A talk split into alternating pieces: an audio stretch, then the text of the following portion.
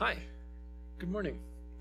It is really great um, to be able to speak and share, and knowing that uh, as I look out, I get to see people that very genuinely like know and care about, and that our church is more than just a congregated group of people, but rather is a church family, and we begin to build like genuine friendships over time.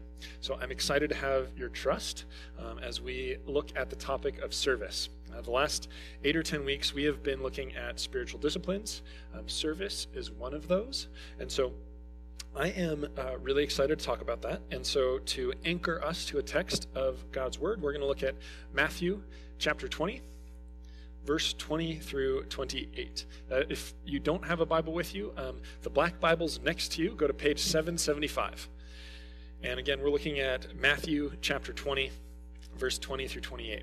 Now, as you're flipping there, the first half of this, the first paragraph, is a bit of context, but it is really not the focus. And so there's some things that might bring up some question marks. Um, definitely don't ignore those, but they're not really going to come in play with what we're looking at today. We're focusing on the second half of this section. So, looking at Matthew chapter 20, verse 20 through 28, and it, it reads like this Then, the mothers of the sons of Zebedee came up to him, Jesus, with her sons. And kneeling before him, she asked him for something. And he said to her, What do you want? She said to him, Say that these two sons of mine are to sit, one at your right hand and one at your left, in your kingdom. And Jesus answered, You do not know what you are asking. Are you able to drink the cup that I am to drink? And they said to him, We are able. But he said to them, You will drink my cup but to sit at my right hand and at my left is not mine to grant, but it is for those for whom it has been prepared by my Father. And when the ten, the other ten disciples, heard it, they were indignant at the two brothers. But Jesus called them to him and said, You know that the rulers of the Gentiles lord it over them, but it shall not be so among you. But whoever would be great among you must be your servant, and whoever would be first among you must be your slave even as the Son of Man came not to be served, but to serve and to give himself or give his life as a ransom for many. So that's the text that's anchoring us as we're looking at the spiritual discipline of service today. But before we jump into that, um, I want to talk about um, two things and do so in a very just like honest, frank way. First thing is the potential for a, a growing burden that you might be feeling recognizing that we are 10 weeks into a ser- uh, like a teaching series all about spiritual disciplines, things that we are looking at and incorporating into our life. We started with prayer, we moved into fasting, now we're into scripture and scripture through hearing it, scripture through reading it, through study of it. And I recognize that this could be hitting on some spiritual nerves or some spiritual pressure points for you. Um, and as we're learning about these things and we're engaging and practicing these disciplines, um, our heads, our heads might know and believe that we're engaging in these things in the freedom of Christ for the result of personal freedom and flourishing. But the reality that you might be living in is that your heart, rather than feeling free and feeling flourishing, is actually feeling increasingly burdened. It could be that your plans just aren't working out. Uh, you committed to getting up early and to read and to pray, and getting out of bed, like it's harder than anticipated. And maybe as you're spending time in these different activities, you're finding that you're not experiencing the emotional highs or the goosebumps of God's presence. Again, in our heads, we know that these practices should be good, they should be life giving. But like really, we're just feeling disappointed. Or maybe like, like you are underperforming. And I think that's a, a dangerous place is um, we feel like we aren't doing well enough, and there's something wrong with us in this process. So, like I said earlier, we are a church family, not just a congregated group of people. So I would love to have a real quick, honest conversation about this and to know like what's going on in your life, um, both so I'm aware of it, but then also we are aware of each other. So if you have chosen to participate in any way uh, over the last 10 weeks around prayer, fasting, reading or hearing of Scripture, if you've chosen to participate at all, could you raise your hand? None of this. because we want to be aware of each other, okay? So, in any way, if you've done that, raise your hand. Keep your hands up, please. So, awesome. Thank you.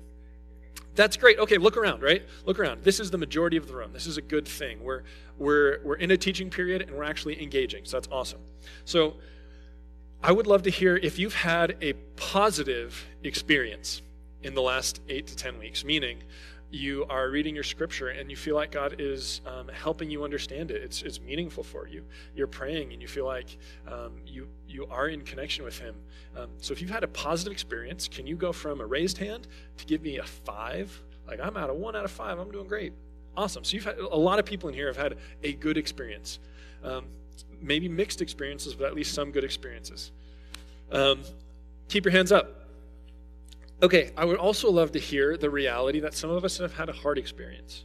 So if you have felt like you have um, failed your own expectations, you haven't lived up to the commitments you've made, or you feel like your time in Scripture is flat and you don't get it and it leaves you more confused than before, or you're praying but it feels like you're praying to the wall or the floor. Um, if you've experienced that, could you give me a one?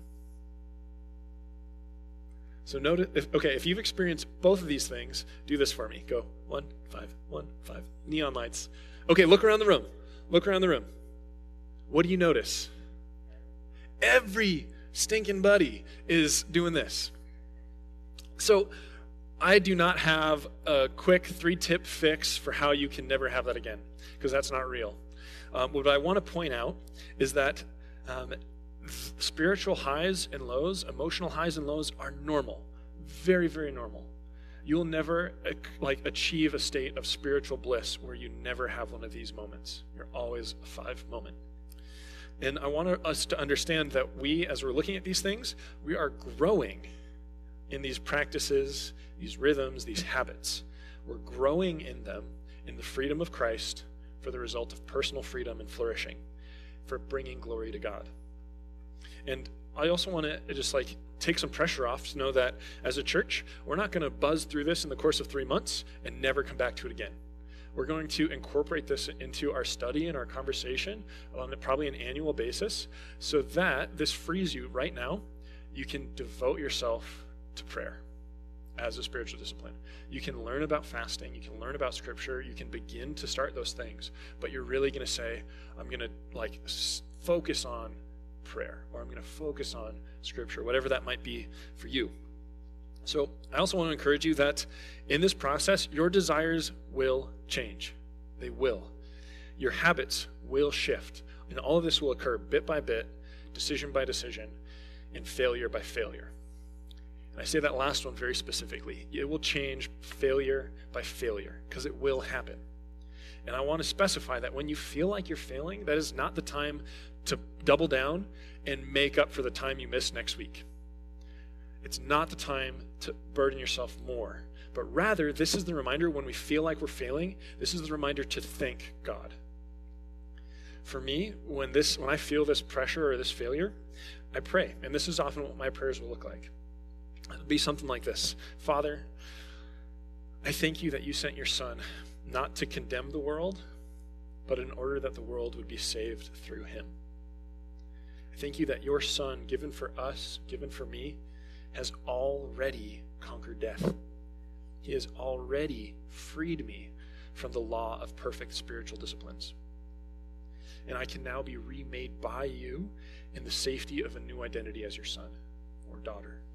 That I am loved, I'm accepted, not by my faithfulness, but by Christ's. This doesn't just wash away the fact that I my attention comes and goes. But what it does is it anchors me that I don't earn God's favor or my redemption through my own effort or my own consistent attention. It also brings me to reappreciate the Father. It reminds me of the safety and the love and the patience that I receive from Him as I'm being remade over time in His image. And it actually fuels my desire to spend time with Him and to learn more about Him. Second thing, before we jump into this want to be honest about this that as humans, we have mental filters. Uh, I have an image up on the screen that is a graphic I quickly put together that I hope helps illustrate the way that our brains sometimes work. Uh, the way it works is we have an input at the top of the system. This is new information, a new thought, a word, whatever it is, and it flows through these lateral filters. Basically, those images are to represent the bits of information that we've already been exposed to that inform the way we understand the input into the system. The end, little triangle, is just like what we conclude. You guys, this, this makes sense in daily life, right? We hear a word, we filter it through our experiences and information, and then we have a definition of that word. So this is just normal. But the honest part is that when we are talking about the things of God, um, sometimes like we just have some misunderstandings, and our filter kind of sucks. Um, so when we consider things like um, who God is, what his character is, what his history is, what he desires for us, what his purposes are, we have all these weird bits of filter in here that we've picked up that aren't actually accurate. And so we get a, a, a misunderstanding at the end of the day. And so the reason that we are going through this series on prayer, on fasting, on the intake of scripture, the reason we're like readdressing all those things is to put in the right filter. The reason we're um, looking at New City Catechism is this is a tool that points us back to Scripture.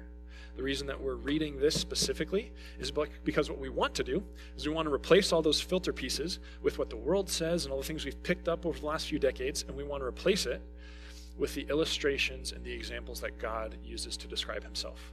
So rather than listening to someone else for who God is and what he desires, we actually listen to God himself through his own illustrations and his own explanations. So that's why we're going through this teaching series. It's why we're using the New City Catechism, and it's why we're teaching so heavily and relying on Scripture. And so this filter, with all these different components, it's most effective when it is comprehensive. What I mean by that um, specifically today, we're talking about service, okay?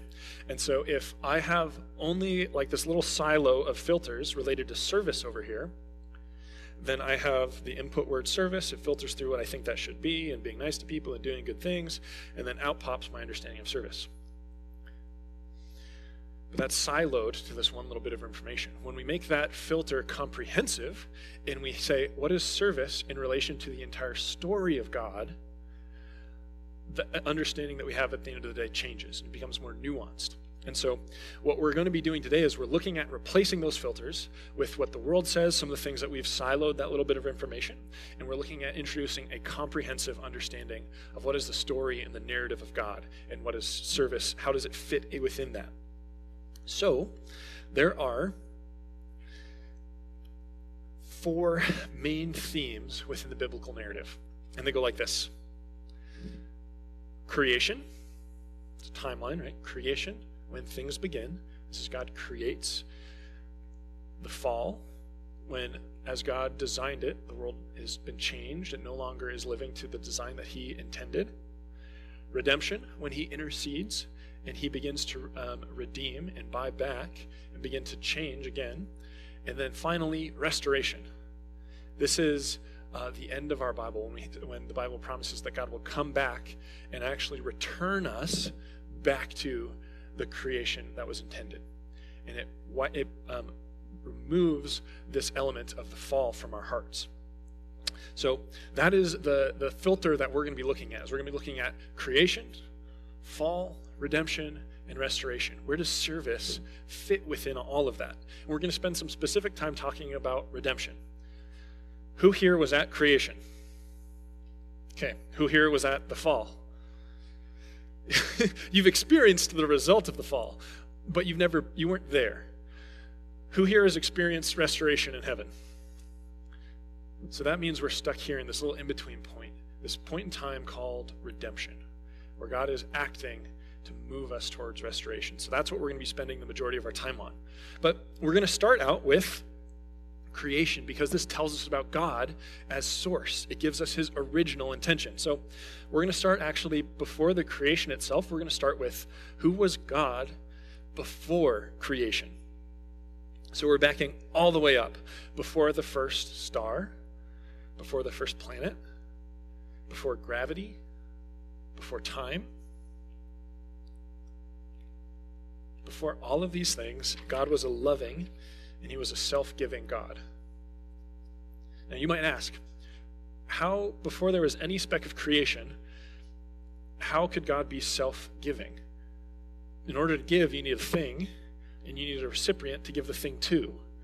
So, how can God be self giving? Well, the answer is actually um, found pretty readily in our the tool that we've been using, New City Catechism.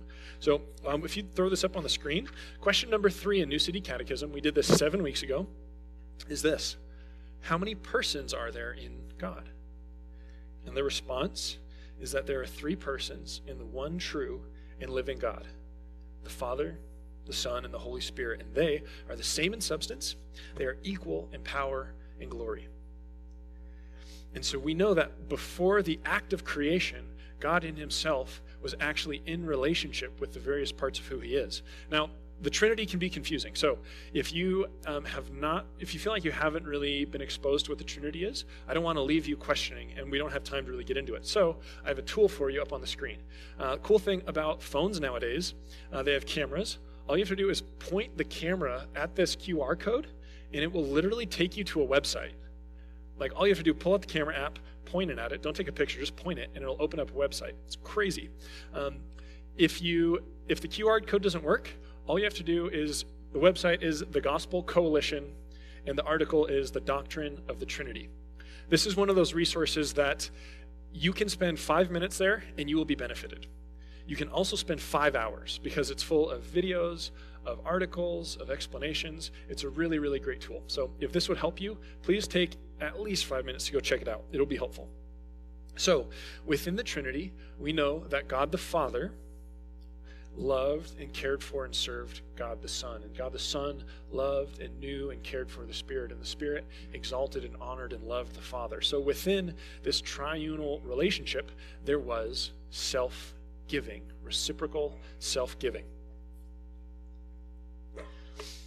We're going to look um, at our attention back to Matthew chapter 20. And the point I'm looking at should be bolded here. We're looking at God's nature expressed in this passage. So, Matthew 20, it says, this bolded section, but whoever would be great among you must be your servant, and whoever would be first among you must be your slave, even as the Son of Man came not to be served, but to serve so, in creation and through the fall, we actually see that God continues his act of self giving. In the moment of creation, God is living out of a relational, reciprocal self giving that comes for his love of justice and righteousness. This was the posture that God chose to create then, as he actually created out of his own internal self giving relationship. Now, the next part of this carries well if we go back to this, right? This is a tool. We're using this for a reason. Um, question four in the New City Catechism, it'll be up behind me, is how and why did God create us? And it says this the response is God created us, male and female, in his own image, to know him, to love him, to live with him, and to glorify him. And it is right that we who were created by God should live to his glory. Now, I'm going to draw our attention to the text that this actually comes from. It's Genesis 1, verse 27 and 28. So, where we're left with the New City Catechism and where we pick up right here says, So, God created man in his own image, in God's own image. In the image of God, he created him. Male and female, he created them. So, we see here, way over here at this moment of creation, God is existing in this relational, reciprocal, self giving and out of that, he creates us in his image. So he has actually created us to be self giving. And the dominant way that that comes in is that we are giving of ourselves back to God in his original design. Is that God is self giving towards us through creating us and loving us, and we are self giving back towards him, being made in his image. That's part of our DNA, it's part of who he is. Now, the next part in this, Genesis 1, is we're looking at and it says, And God blessed them. And God said to them, Be fruitful and multiply, fill the earth. So now we're looking at, we're made in God's image. We're made with the character trait of being self giving. We're made to self give to God. And now we're seeing here to fill the earth, to multiply. We see that we're made to self give towards each other through community. So we're made to express relational, reciprocal self giving with each other, right? This is what we call friendship. This is what we call family, as we give of ourselves to serve each other. I'm going to keep going. It says, Fill the earth and subdue it. Have dominion over the fish of the sea, over the birds of the heavens, and over every living thing that moves on the earth. So this completes this little three point thing is God and his own self giving creates us. We then respond where we give ourselves back to him. Part of our communal nature is we then give of ourselves to one another. That's called a healthy relationship. And then we also give of ourselves as we care for and curate God's creation. So we give of our own time and energies towards creation. So we can see that's part of who we are as God originally intends it in creation.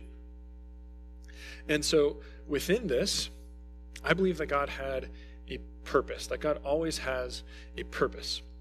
Of, and so he has a purpose for making us self giving. So, as God made time, as God made gravity, as he made stars, the planet, he made us, he asked us to fill the earth.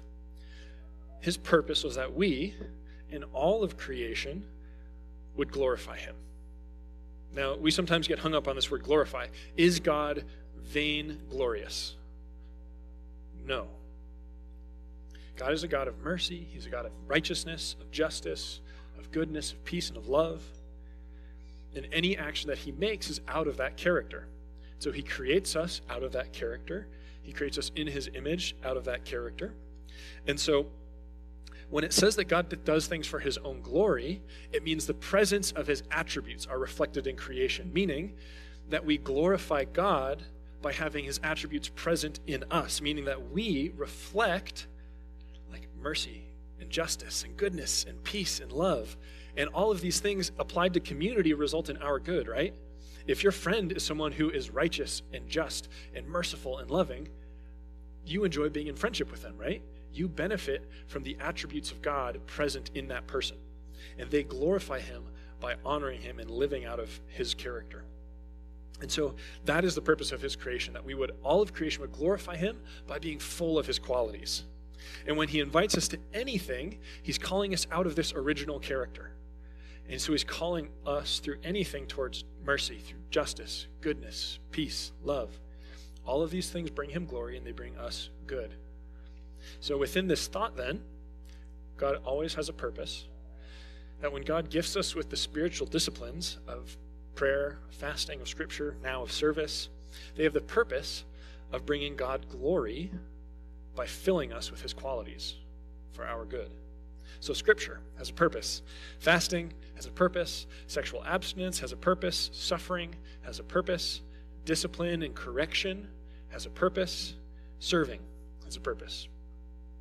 Now, we're going to hit pause and we're going to move from creation to fall because we're talking about creation. We have some really pretty imagery and ideas about this all loving, self giving God and us and this beautiful self giving relationship to Him and to others and to creation. And it's beautiful, but it doesn't feel accurate. It doesn't match up observationally with what we experience. Our daily lives don't reflect this. So I know for me, I recognize that self giving does not flow naturally out of my heart. It doesn't flow naturally towards God, towards others, towards creation. I naturally am very self serving if left to my own devices. So, what's going on? Does all of this imagery and this creation narrative, does it not apply? Is it fake? If it doesn't observationally match up to what we experience, it must not be real. I don't think so. I think that it actually speaks to a reality that we've fallen out of so it's not no longer real, it's just something we don't live in right now, which fits within this biblical narrative that we're going to keep going on into. So Christian tradition calls this part of the story, when things stop working, it calls this the fall. And this is the moment when this reciprocal, relational, self giving relationship between God and man, man and God, man and community, man and creation, when this relationship changes. And Christian tradition calls this sin. And sin is very complex. Sin can be used to describe all sorts of things. It can be used to describe harmful actions towards yourself or towards others. It can be used to describe living in any way that is outside of the character of God, or in other words, not bringing Him glory. At the root of sin, though, is a throne. And sin is a changing of who is sitting on that throne. And I'll explain this. By throne, I really simply just mean the authority, who has authority, who gives purpose, who gives commands, who calls the shots. God as the creator, as the good creator, right? we know his character of mercy and patience and love and righteousness, as the good creator, the one who is rightfully to sit on the throne, he's the authority. He gives purpose, he commands, and he calls the shots. Now, sin then is our mankind's inherent inclination to dethrone God and put ourselves on that throne. Here's where this is kind of tricky. Sometimes we think we are on the throne. We're not on the throne. It's actually on the throne, what's actually driving us, is our desires. And so our desires are actually on the throne of our lives. Our desires are the things that we think will ultimately fulfill us. And so Christ recognizes that we are enslaved to our desires. And so when he invites us to follow him, it's actually an invitation to the process of identifying and dethroning those idols and properly re enthroning God. This frees us from slavery. We begin living under the authority of a good and a loving God through his original design with his guidance. And all of and all of this that is occurring, this dethroning, rethroning, is occurring within his relationship where he extends mercy and grace and patience to us. So now we're at the moment where you and I live. Creation, beautiful, self giving relational reality. We desire this. The fall, though we were not there, we experience it. And now we're thinking of, like, where are we now? Well, this is why, as we look back, the creation imagery, even though we don't experience it, is it resonates. Is that it is a reality, but it is not the reality that we are currently in. So now we're at this moment, this third part of the biblical narrative creation, fall, redemption. So, redemption, simply understood, is the remaking or the renewing or the correcting of what's broken. And the catalyst and the power for this is God sending Christ. We do not initiate redemption. We don't earn it. We don't have the power to do this for ourselves. You guys have experienced like the sin in your own heart and you've wrestled with it. And we know that we can't beat that on our own. And so, as we're looking at the catalyst of this being God sending Christ and Christ being the one who actually does this work of redemption, um, we're actually going to flip flop the order because the order properly is the fall, redemption by God sending Christ, and now we are working out our redemption in real time in this time in, um, in history. But rather than starting with Christ, glancing off of him and talking about how do we then live out and work out our redemption, we're actually going to flip flop the way we look at those right now. And we're going to start with how do we work this out in real time. And then we're going to land squarely on Christ's initiation and securing of our redemption because I want to land there, not glance off it and move on and then forget it. I want to land on this. So, bear with that order and remember that, that Christ initiated that. So, what is the purpose of serving within our moment in time, our moment in redemption? We are not living in creation, in a utopia. We're not living in the fall moment. We're living in this in between redemptive time. And so we have the context of creation, that God's character is naturally self giving within himself. He's created us in his image to extend that to him, to each other, to creation. We have that the sin has entered the picture. Our hearts don't follow Christ or follow God, they actually serve ourselves. We call this sin. And now we're in this moment of redemption. So, what role does serving have in this moment? I would argue that there's two things. First thing being internal change, God gives us serving for the purpose of internal change. Christian tradition calls this sanctification. And the second thing being external change. God gives us serving to create external change, what the Lord's Prayer calls God's kingdom come. So, focusing on this internal change, like I said, Christian tradition calls this sanctification, which is only means being remade in the image of God. If God created us originally in this one image, that image has been skewed and twisted. Sanctification is the remaking of the original image. And our sanctification process requires the dethroning of those idols in our own hearts, those like heart motivations, and re-enthroning God. And so all of the disciplines that we're looking at, but serving also, has the purpose of bringing us squarely, like face to face with what are our idols. Now, quick point. Well, if we have desires, aren't like don't we have desires for a reason? Shouldn't we want to fulfill our desires? Yeah, kind of. But it's important to understand and to hold on to, to maintain that God does not starve us. God doesn't starve us of our desires. He actually satisfies our needs in a way that is more significant and more satisfying than we realize that we want. When the things that we want become idols, they're the driving desires of our hearts. We chase after those desires. Sometimes we catch them, and if we do, we eat them, we enjoy them, we consume them, and at the end of the day, it, like ultimately are dissatisfied when that is the only thing that we're chasing. Now, you might resonate with this when I put it in these words. I'll be happy when. I'll be happy when I have a girlfriend, when I have a boyfriend, when I have a spouse. I'll be happy when we can afford the bigger house and it's just a little bit more quiet. I'll be happy when I get that job or that promotion. I'll be happy when we have children. Wink, wink. Whitney and I have been talking about kids. Um, you can tell my stance. Uh, I'll be happy when. Now, notice, none of those things are bad, right? All of those things are very, very good things. Being in a loving, committed relationship, awesome thing. Having a good job that's satisfying, great thing. Having children, a nice home, great things.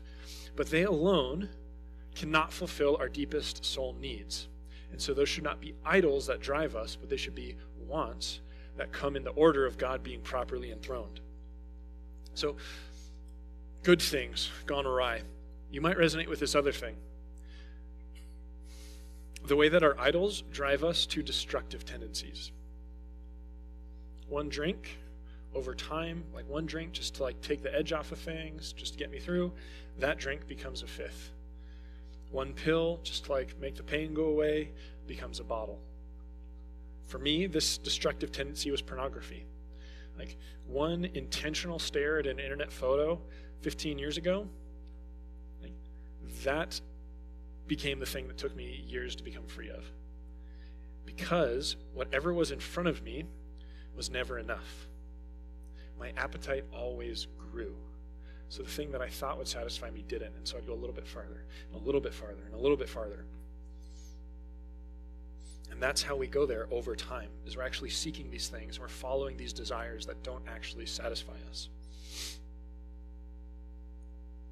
So God's role then of satisfying us truly is that he graciously refuses to give us the immediate things that we want. And he changes our appetites and he actually blesses us with what truly satisfies us, which is a right relationship with him. This is what we call restoration. Um, and we'll get to that. But so, how does serving in this little moment of redemption, how does it do this, like bring us face to face with our idols? How does it reveal to us and point out what are these things driving us in our hearts? Well, a couple of things. The first one being that service, it costs us. If you are serving someone else, you are not serving yourself. It comes at the cost of time, of energy, of money, of mental capacity.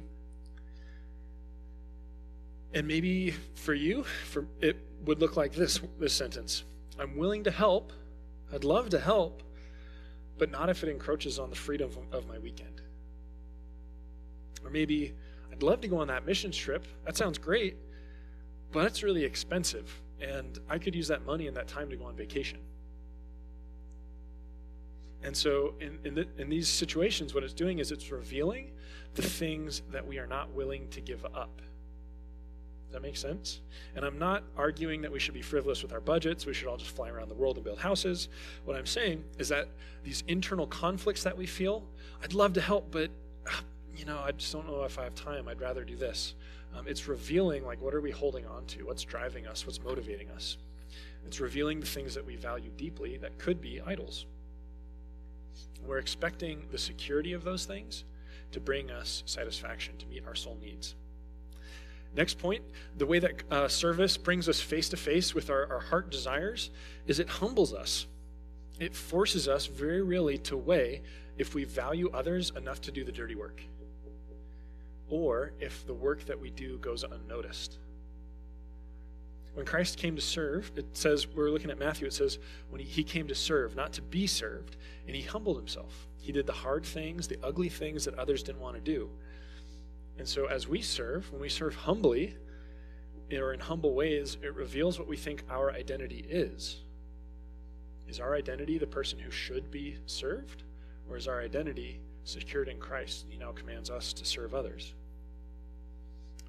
A way of maybe putting this is this thought I'm, I'm too skilled for that kind of work. I'm sure they can get other people to do that. I'm sure my time would be better used elsewhere. Maybe it would be this Why would I pick up trash that's on the ground? I didn't make the mess. And besides, it would just get messy anyways. The reality of this is like it's hard to help other people, right? It's hard to serve other people, especially if we internally feel like we're superior in some way they should have taken care of themselves, right? That sort of thought. And it, again, sometimes there's truth in these things. I'm not trying to put burden, but what I'm trying to say is like this reveals what's going on in here. Sometimes serving, it inflates us. Um, and in this way, it reveals our idols too. Maybe it would be in this words I'll, I'll do this for that person. Look how great I am. I'm willing to give up my Disneyland vacation and instead go build a home in Haiti. Like, isn't that great? Um, and so again, it's revealing what's going on in here. And like to be really honest, like this is right here. Like I'm in this like mixed emotions. Like I believe in serving and preaching is a good thing, but there's also this like, oh, look how great I am. Look how smart I am. Look at the information I have to share. And so it's revealing like this identity that I'm actually trying to live into. Maybe you'd put it in these words. I'm happy to bring them dinner. I'm happy to cook as long as I think they'll send me a thank you text afterwards. Right? Those aren't the words that necessarily come first to mind, but they're there. They're revealing of what's going on in here. Now, this last one. When I, when I say this, I think of Arnold. I think of like he was flexing his devotion. Um, all I mean by this is that service, it flexes and it strengthens our devotion to God's kingdom. It tests our commitment, meaning this we aren't even making a change. We should just give up. We should just stop. Or does it push you past that barrier when you feel like it's not doing anything? Because you're devoted to the restoration that Christ has. You're devoted to his kingdom. So it's strengthening our devotion and it's testing and revealing our devotion to that. Now, that is internal. That is in this moment of redemption. What is Christ doing? How is he using service to reveal what's actually present in us and by identifying those things, by dethroning them, by re enthroning God, how are we being changed on the inside, right? Now we're going to look at external and the, this external reality that we have the chance to change. So we first identify this. We, we did the Lord's Prayer a couple of weeks ago as we were talking about prayer, and this was our structure. So if you throw this on screen behind me, the first three lines say this Our Father in heaven, hallowed be your name. Your kingdom come and your will be done on earth as it is in heaven. So we see that here Jesus is teaching us to pray for God's kingdom to come here on earth, that his will would be done here on earth. And so what we're doing by serving is we're bringing bit by bit the kingdom of God to earth. We're beginning to live out of a new way of being here on earth. And that's in our present stage of redemption. So here's where this is beautiful God does not leave us to wait. God does not say, I had this original design, and it's beautiful. There was a fall and a change, and I will am in the process of restoring you. Now just wait. Your, your reality doesn't change. You're just stuck. And you can't change anything. You can't change on the inside. You can't change the world around you. You're just stuck, but don't worry. In a few millennia, I'll come back and get you. That's not the narrative. What the narrative is that there has been this fall, but what God says is, I am interceding now. I'm interceding now, and I'm letting you begin to change on the inside. I'm inviting you to experience my image inside of you right now. And I'm inviting you to experience my kingdom come little by little over time right now as you wait for restoration. This is actually a beautiful invitation. Now, what does that look like? I'm going to point us back to Matthew 20. And the again, the part I'm looking at is bolded, and it says this. It says, "You know that the rulers of the Gentiles lord it over them, and their great ones exercise authority over them. But it shall not be so among you. Jesus is giving us the opportunity to live differently than the rest of the world. He's not making us wait to begin to live differently. John chapter 13, Jesus puts it this way He says, A new commandment I give to you, that you love one another. Just as I have loved you, you also are to love one another. And by this, all people will know that you are my disciples, if you have love for one another. So, in this, I would not argue that Jesus is forcing us to miserably serve and love each other. He's actually welcoming us to begin living differently now in his right side up kingdom, here in this present state, like present stage of history.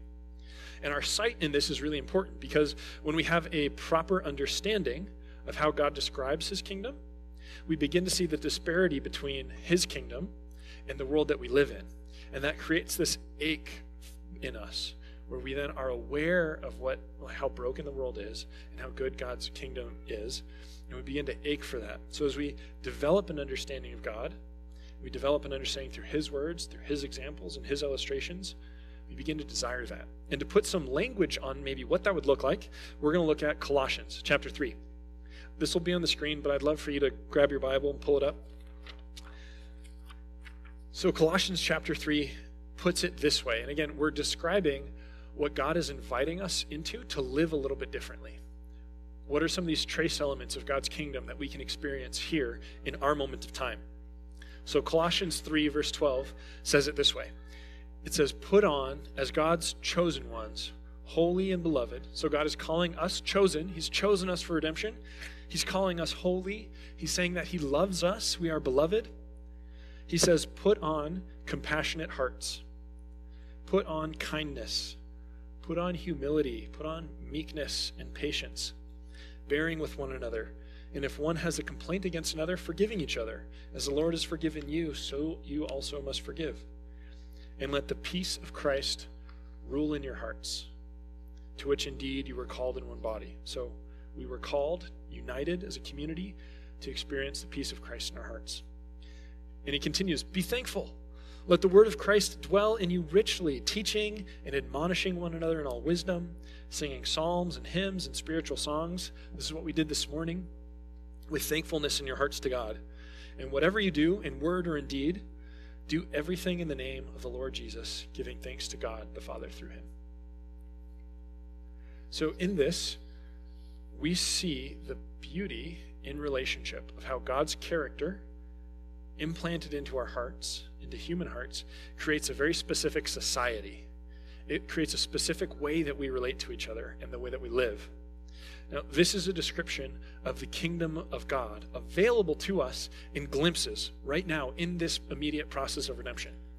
So, restoration will be here when these commandments are, or excuse me, what restoration looks like is that these commandments are written on our hearts so deeply that all of mankind, that everyone and all of creation actually lives this reality. It's no longer a wrestle that we're fighting our hearts, but this is the natural outflow of all relationships. But for now, before restoration comes, we actually get a chance to live in God's kingdom here. By doing that, we're actually called to bless all people. We are the tool, the community that God uses to bless the world. Now, we've had a long conversation. I've been going on for 20 minutes. A lot of it's pretty allegory, and maybe it resonates, maybe it doesn't. But now, like, I want to talk real specifically this moment of redemption. What does service look like? What is it? Like, let's demystify what this is. So, we're going to start with this question of, well, what is it? Let's just start there. We have a loose definition of self giving with God, with each other, with the creation. But what is it? Well, Dallas Willard has this quote that I think very broadly leaves it at this. He says, Serving is engaging our goods and strength in the active promotion of the good of others and the causes of God in our world. Now, you might say, that's too broad. That doesn't give me any parameters. That doesn't help. But if serving is not a list of actions or a, ch- a list of check boxes that you should do, but rather it's a character trait that God has put in you that, that can be expressed often, shouldn't it be a broad definition? It should include a multitude of things. So let's put some maybe some more clarity to it. Um, serving to the mundane. Um, Donald Whitney has this great quote, and he says this Serving typically looks as unspectacular as the practical needs it seeks to meet. So we, if, our, if we are engaging our goods, our strength in the active promotion of the good of others and the causes of God in our world, it might look as unspectacular as the needs you're trying to meet. So it might not be a, a grand holy experience. If your friend has um, broken their foot and you're letting them borrow a scooter so they can wheel around, like that is service. It's not very flashy, not very glamorous. If that same friend, um, you need to mow their lawn because they can't take care of it, like, serving looks like mowing a lawn. It looks like sweat and hot and flying grass blades all over the place, and you smell like gas at the end of the day. Like that's what serving is. And so it's serving in the mundane. Now, so if, if serving is um, as uninteresting and unspectacular as the needs it seeks to meet, and we're doing this as an expression of who we are as God has made us in his image, not just as a checklist of things we have to do, who do we do that towards? Who do we serve? Well, God gives us the command to love our neighbors as ourself. And Adele Calhoun puts it in this really uh, graspable way. She says this We will never really serve others unless we see that the needs of our neighbors are as real and important as our own. Service is rooted in seeing in others as God does. God cares about the productive and the non productive. God cares about the poor people and rich people, the educated and the non educated. God cares about everybody. And seeing others in this way, it requires humility, honestly. Knowing that God came to serve the unworthy. And it requires humility because what it requires is that we see ourselves as the unworthy. In relation to someone else, we are the productive or the non productive. We are the poor or the rich. We are the educated or the uneducated. And compared to God, like all of us are unworthy. And yet, the Son of Man came not to be served, but to serve. He gave himself for us. And so now we, the unworthy, are called in humility to serve the unworthy. I'll give you a hint. It literally means everybody. Next thing, I just want to make some uh, real specific things that, or real specific points that maybe just take some burden off. Because really, my hope in this is not that you would be burdened, but that you would be freed in order to ache for God's kingdom and begin to live out of the image of how He's created you. So these next couple things are just to like take some pressure off. First one is realizing that serving occurs differently in different seasons. As a part of my preparation for this, um, this topic, I interviewed three people that I know in life who have a way of life that represents service. Um, and in speaking to all three of these individuals, I noticed that though serving and service has been a consistent value and a consistent thing that they do, it's looked different and it's fluctuated in the way that it's displayed. For example, as a working parent with multiple kids, your service is going to look a lot differently than someone who is full time retired. Right? Your capacity is going to be different. Um, and within this, I want to point out that um, you can be serving through the things that you're already responsible for in your season of life. So if you're working or you own a business, you don't need to go outside of your business to consider serving. You can actually serve within the things that are in your responsibility, within your world right now. Maybe that's business, maybe it's a group of friends, maybe it's family. And if you are in seasons of more margin, you can choose to engage in external things, like uh, a nonprofit that you respect and you want to help. Which leads us to this next point that serving can very legitimately occur in your family. As a parent, you bear authority in your family or of your family. As an individual, you bear responsibility and authority for yourself. Um, and so, serving, whether it is um, by being responsible in the way that we curate our own time as individuals or the way that we serve our, our spouse or our children, um, these things are legitimate. Now, do we use our family and the ways that we're invested in them to become an excuse for why we don't serve others outside of our family unit? No. There's legitimate things that say serving your family is very, very good. It's very, very worth your time in that season. But does that become the thing that we hide behind because we really don't want to do the other thing? No, right? This is the face to face with our idols, is when we realize that I'm actually avoiding something that is revealing to us where we can actually give up that idol and experience freedom. Next thing mixed motives. You, my friend, are a mixed bag of motives. And I hope that's freeing because God already knows that. God knows that you are a mixed bag of motives.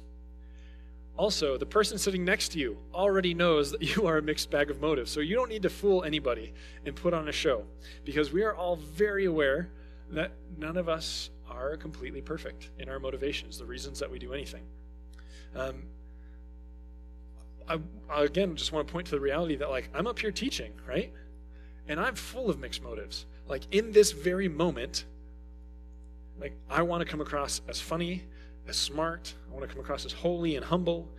Like, those are like these things roiling underneath the surface that I'm not proud of. And yet, even with all of those mixed emotions, like, I entirely believe that God deserves to be served and his word deserves to be preached and he deserves to be glorified.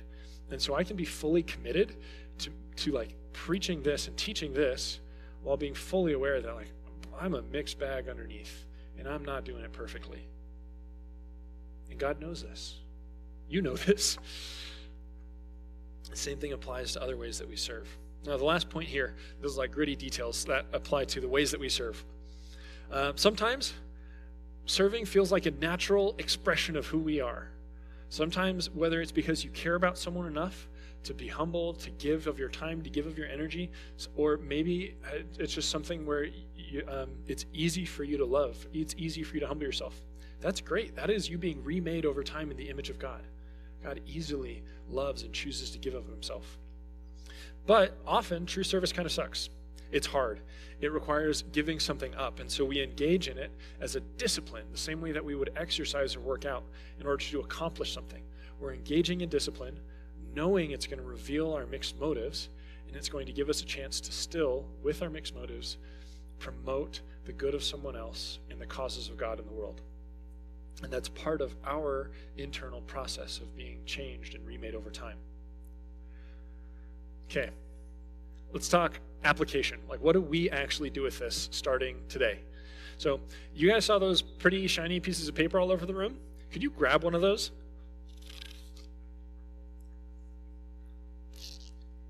One per person would be awesome.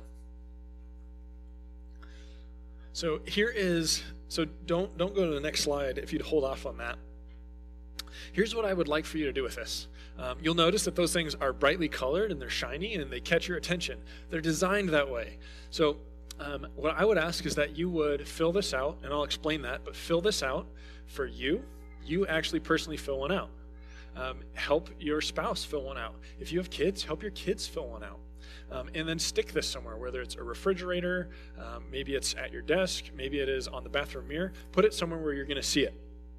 And before I explain this, I want to make sure this, that you understand this as I, I ask you to do this, that this is not meant to burden you. This is actually meant to empower you. So, what I'm going to ask you to do is um, write a list of literally everything, literally everything that you, as a walking, breathing human being, can do. And what I'm not trying to do is create an impossible checklist where you use every single thing that you can do to serve this month. What I'm wanting to do is to help empower you to see that you are already equipped as you are right now. You don't need to learn a new skill. You don't need to go back to school. As you are, when you walk out this door, you are equipped to serve God and to serve others in a meaningful way. And I also want you to feel like these are tools already identified that you can begin to use and to implement. So it doesn't mean you have to use all of these. You don't have to set up a checklist, but this is supposed to remind you of the things that God has already skilled you in, He's already equipped you with. So, what does this look like? For me, uh, I did this um, uh, a week or two ago. I spent about five, ten minutes, came back to it, another five or ten minutes, another five or ten minutes, and I came up with this list. And it could keep going. And so, like I said, literally everything that you can do, right? I, as a human being, I can walk. I have feet, I have shins, I have knees. They all work. I can walk. I can breathe. I can sleep. I can do dishes. I can cook. I can rake. I can vacuum. I know some basic accounting. I can do plumbing. I can pray. I can pray. That's something that God has gifted me with. That's an ability. I can speak, meaning like I can talk to a friend, like I can serve them by talking to them. I can organize friends when someone needs help. I can teach. I can mentor. I can drive. I know how to use like the clutch and the stick shift. Like I can use that as a, a skill to serve people. I have some money saved up. I have a room in the basement one day. Uh, we, I know how to split firewood. I can text. I can, like, literally, I know how to use a phone. And as I wrote this, again, this is not meant to burden you with a list of things to do. It's supposed to empower you, to remind you of the things you can do. I wrote this down like, I can text. And in that moment, I remembered the friend who I haven't seen at church in four weeks. And I know that they love church. And so the fact that they haven't been here means that something's going on. And I can be a friend and just say, hey, I'm thinking about you and I love you not to try to get them to church, but to express my care for them.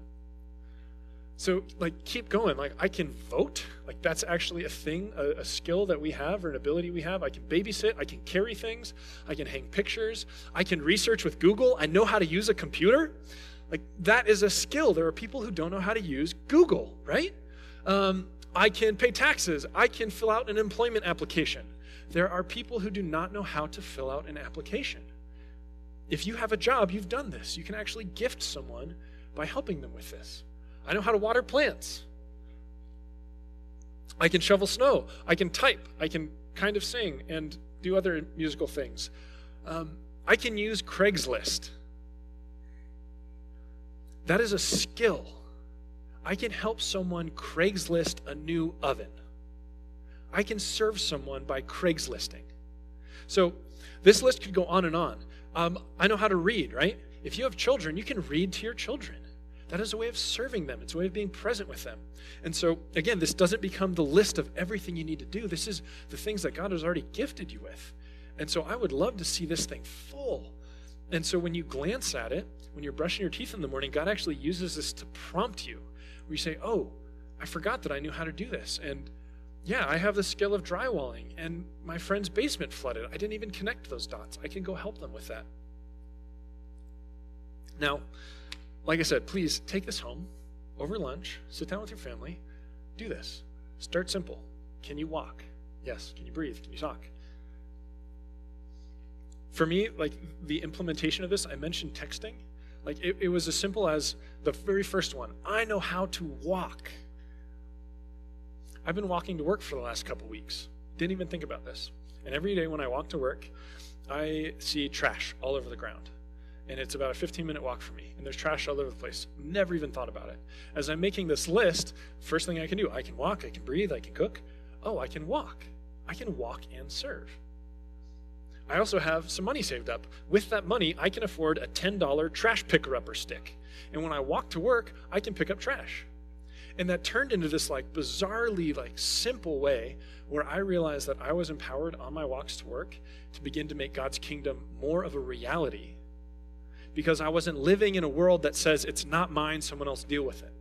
I was living presently in God's kingdom that says, How can I serve? Knowing where my identity is. And so I'm hoping that as you do this, it empowers you, frees you, and it's something you revisit over the course of the next couple months. You leave it there, you glance at it, maybe God will use it to inspire you. Now, I want to end here. I said we were going to flip flop. We were going to talk real practical, and then we're going to talk Christ's initiation. So that's where we're going to land. We, at the beginning of the initiation of redemption, were bought by Christ. That was the beginning of our journey of sanctification. So as we continue in the process of being remade in God's image, we remember that He has already bought us, that He is the gateway and He is the power of change. So we don't continue on on our own. Now, Jesus, He was the servant of servants. He was the most humble human being who ever lived, and He is the greatest example of servanthood in all of history. But when we view Him only as an example, an example of how we should serve and how we should be humble and how we should do these things. And he becomes the example of what we need to do. We create and fall into a new law that actually condemns us. But when we see his example, we see that he is exemplary, but we properly identify that he was first our Savior. We're actually freed to emulate and obey him rather than being chained to an image that we can never live up to. So I want to point our attention back to Matthew chapter 20, into this bolded section that says, The Son of Man came not to be served, but to serve. That's our example. And to give his life as a ransom for many. That he first, before he asked you to serve, before he gifted you with the chance to be remade, he first gave himself as a ransom for you. He first has secured your place in restoration. And Adele Calhoun puts it this way She says, It's not on the screen, so just listen. It says, Jesus is our great example of servanthood. But he did not come to earth to live and die just to make us more servant hearted. He didn't come just to make us more servant hearted, for we needed much more than that. Because of our sin, we needed to be reconciled to God, and no one makes himself or herself acceptable to God by trying to emulate Jesus' example of service. No one can serve so much or so well that he or she becomes sufficiently righteous before God. We must understand and believe the gospel in order to be right with God. End quote.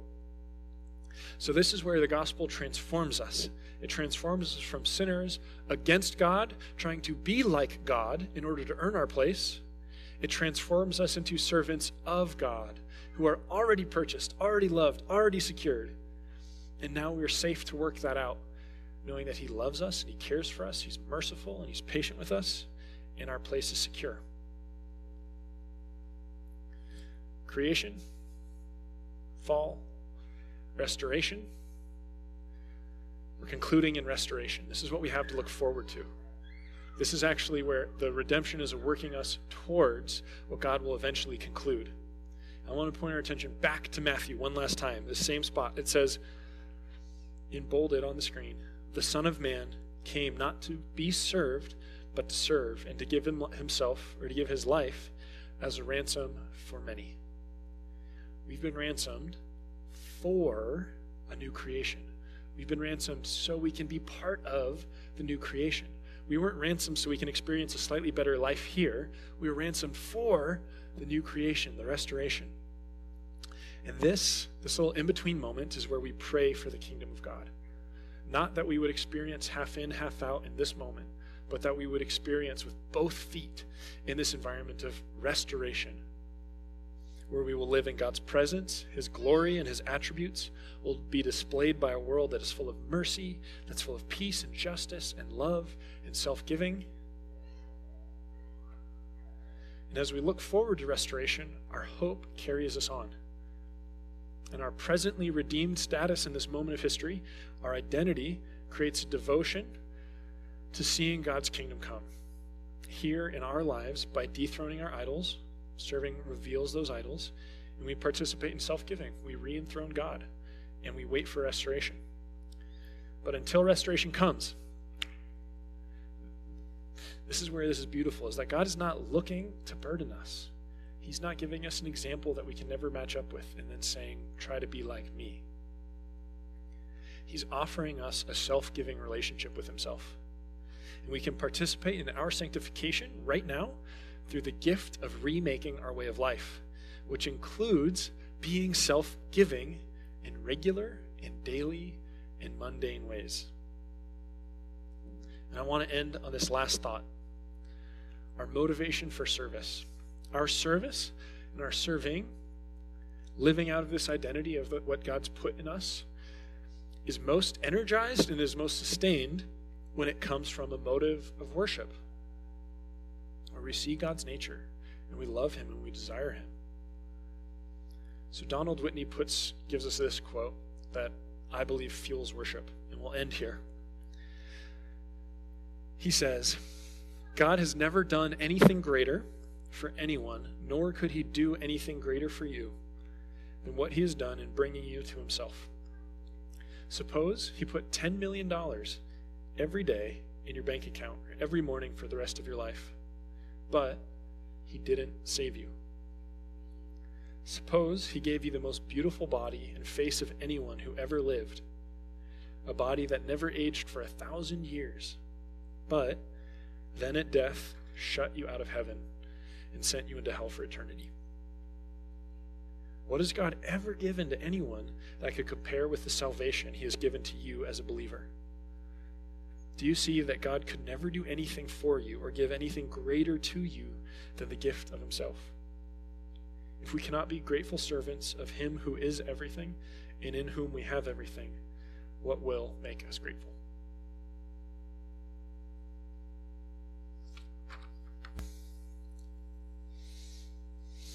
Father, I thank you um, for seeing your character in creation and that you've actually blessed us with giving us elements of your character.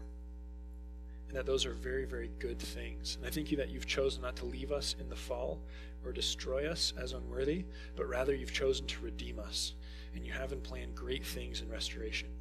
And I thank you that you give us tools, the ability to serve others, that helps us live out our internal remaking and helps us be a part of the external change of bringing your kingdom to earth. Father, we thank you that we have all of restoration to look forward to. Amen.